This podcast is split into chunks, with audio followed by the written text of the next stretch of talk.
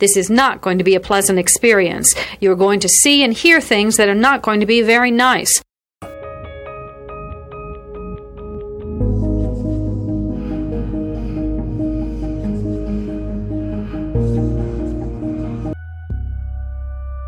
Experts divide serial killing into two general types organized and disorganized.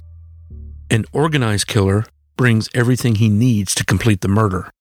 A disorganized killer improvises. Begin.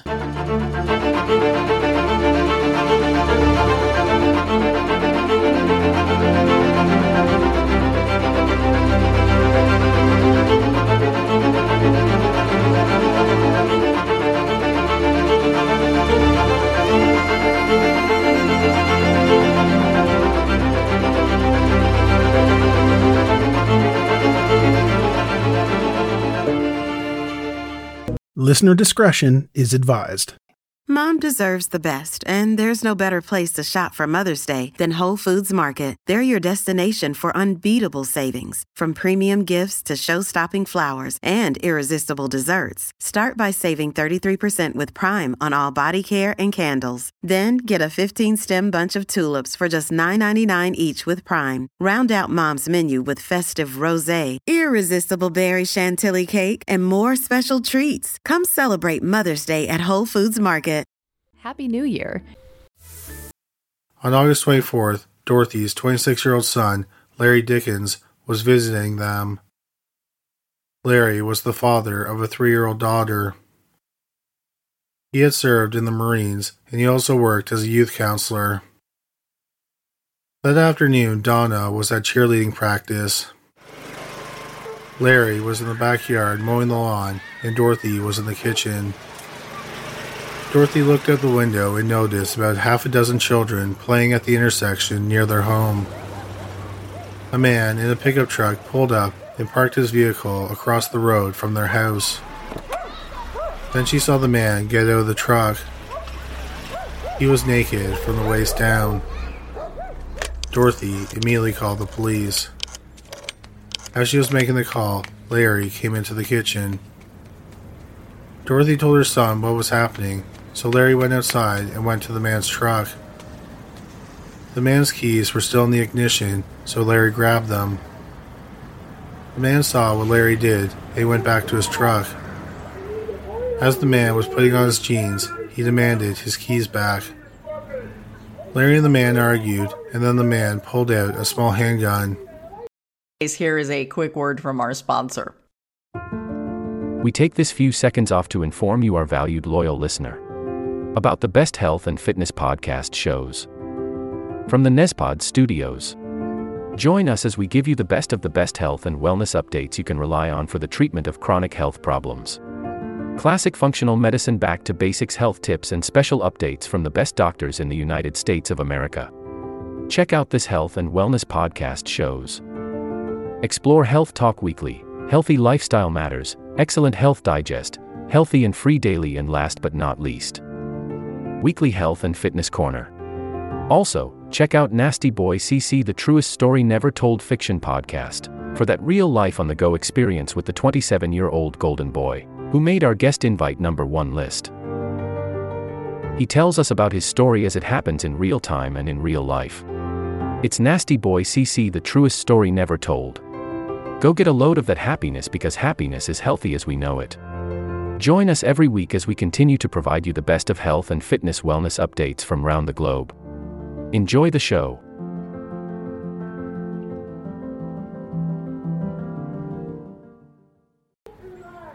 Dorothy watched from the kitchen as the man demanded his keys back. Larry refused to give them over, and then the man shot him four times. Badly hurt, Larry made his way back to the garage, and his mother went out there. The man was shouting that he wanted his keys back, and he wasn't leaving until he got them.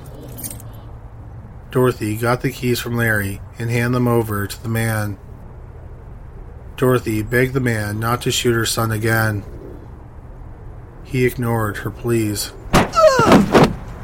As she held him, the man shot Larry in the head.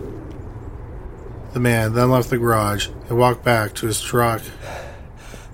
Despite being shot five times, Larry got up and followed the man, trying to stop him. But he collapsed in the driveway. Dorothy ran back to the kitchen.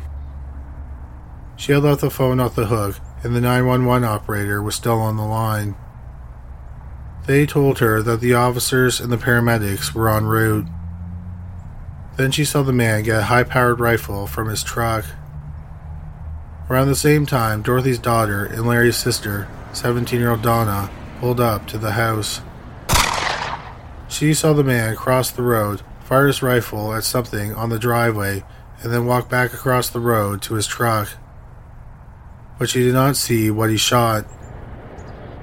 Donna decided to block his truck from driving forward. In the process, she got a good look at the man.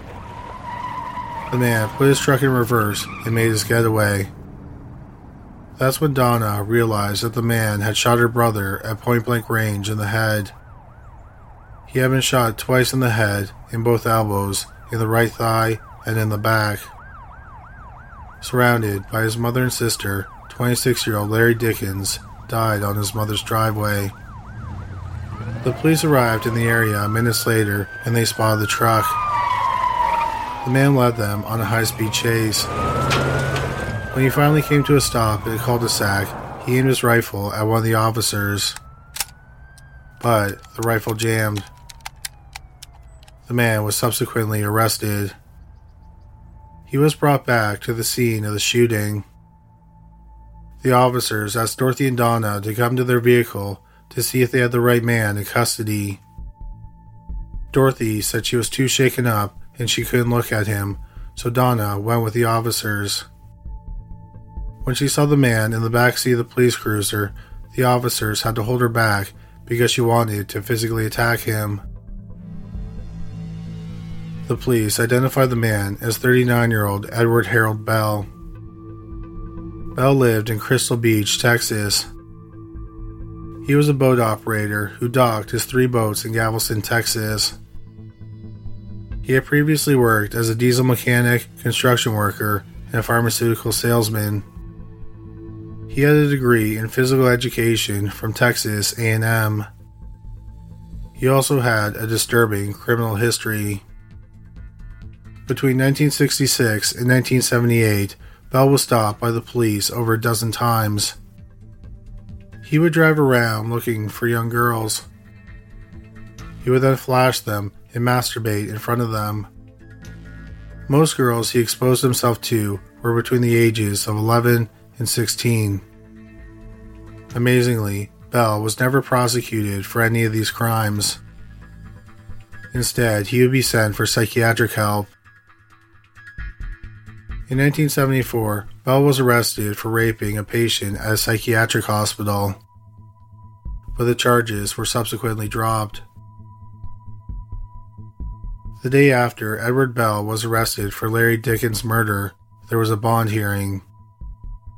He had been charged with murder and four counts of indecency with a child. Amazingly, Bell was released after paying a $40,000 bond. People were completely outraged. The murder that was committed in broad daylight in front of the victim's mother as she begged for his life shocked the citizens of Pasadena. Larry's only crime was trying to ensure that Bell didn't run from the police after exposing himself to a group of children. After the cold blooded murder, Bell did run, and when he was cornered, he aimed his gun at an officer who was pursuing him, and he might have shot him had his rifle not jammed. The citizens of Pasadena wanted to know why that man was allowed to be free on bail. There was another bond hearing in September 1973, and Bell's bond was raised to $125,000. Once again, Bell paid the bond. Bell's trial for murder was supposed to start on January 8, 1979, but he didn't show up for his trial. After a second bond hearing, he liquidated his assets and he fled the area. He then became a wanted fugitive. Six years later, in January 1985, Crime Stoppers and the Department of Public Safety started the Texas Most Wanted program. The first fugitive they featured was Edward Harold Bell. Unfortunately, this did not generate any more leads, and seven years went by, and still no trace of Bell was found. Then, someone with the district attorney's office contacted the producers of the television show Unsolved Mysteries and asked them to do a segment about Edward Bell. They agreed, and they recorded a segment featuring the murder of Larry Dickens. Cast in the role of Larry was Matthew McConaughey in his first television role. The episode aired on December 2nd, 1992. After the broadcast, the show's hotline received 1,200 tips. Two of them were very promising. One caller said he had recently gone to Panama City, Panama for a business deal. The man he dealt with looked exactly like Edward Bell. The second tip came from someone who said that Bell had been living in Panama City for 10 years. The person then sent photos of the man that they believed was Bell. The tipster said that Bell had been prospecting gold on property he owned. In February 1993, 54 year old Edward Harold Bell was arrested and extradited to Texas. After fleeing Texas, Bell assumed the identity of his dead cousin, Cecil Boyd, but he asked people to call him Wally. He lived in mostly coastal towns in Mexico and Central America on a sailboat. For income, he led dive trips. He finally ended up in Panama City where he purchased some land. Here is a quick word from our sponsor. We take this few seconds off to inform you, our valued loyal listener, about the best health and fitness podcast shows from the Nezpod studios. Join us as we give you the best of the best health and wellness updates you can rely on for the treatment of chronic health problems. Classic functional medicine back to basics health tips and special updates from the best doctors in the United States of America. Check out this health and wellness podcast shows. Explore Health Talk Weekly, Healthy Lifestyle Matters, Excellent Health Digest, Healthy and Free Daily, and last but not least, Weekly Health and Fitness Corner. Also, check out Nasty Boy CC, the truest story never told fiction podcast, for that real life on the go experience with the 27 year old Golden Boy, who made our guest invite number one list. He tells us about his story as it happens in real time and in real life. It's Nasty Boy CC, the truest story never told. Go get a load of that happiness because happiness is healthy as we know it. Join us every week as we continue to provide you the best of health and fitness wellness updates from around the globe. Enjoy the show.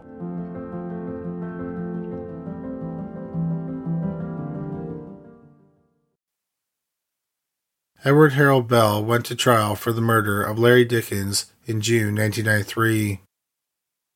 The defense lawyer made the odd choice of blaming the victim. He said that had Larry Dickens not got involved, he would still be alive. Bell testified on his own behalf, and he said that Larry punched him and burst his eardrum. Bell claimed he only wanted to stop Larry and did not want to kill him. He claimed he was afraid for his own life. Larry's mother and sister testified, and they said that Larry didn't punch Bell. The arresting officer testified, and he said that Bell had no marks on him that indicated that Larry had been violent with him. Edward Bell was found guilty, and he was sentenced to 70 years in prison. So, with Larry Dickens' murder officially being closed, we would typically end the podcast episode but Bell's arrest and incarceration only led to a deeper mystery, or possibly the resolution of nearly a dozen other mysteries. This will conclude the episode. Thanks for tuning in. If you like what you hear, please leave a comment and subscribe. Thank you.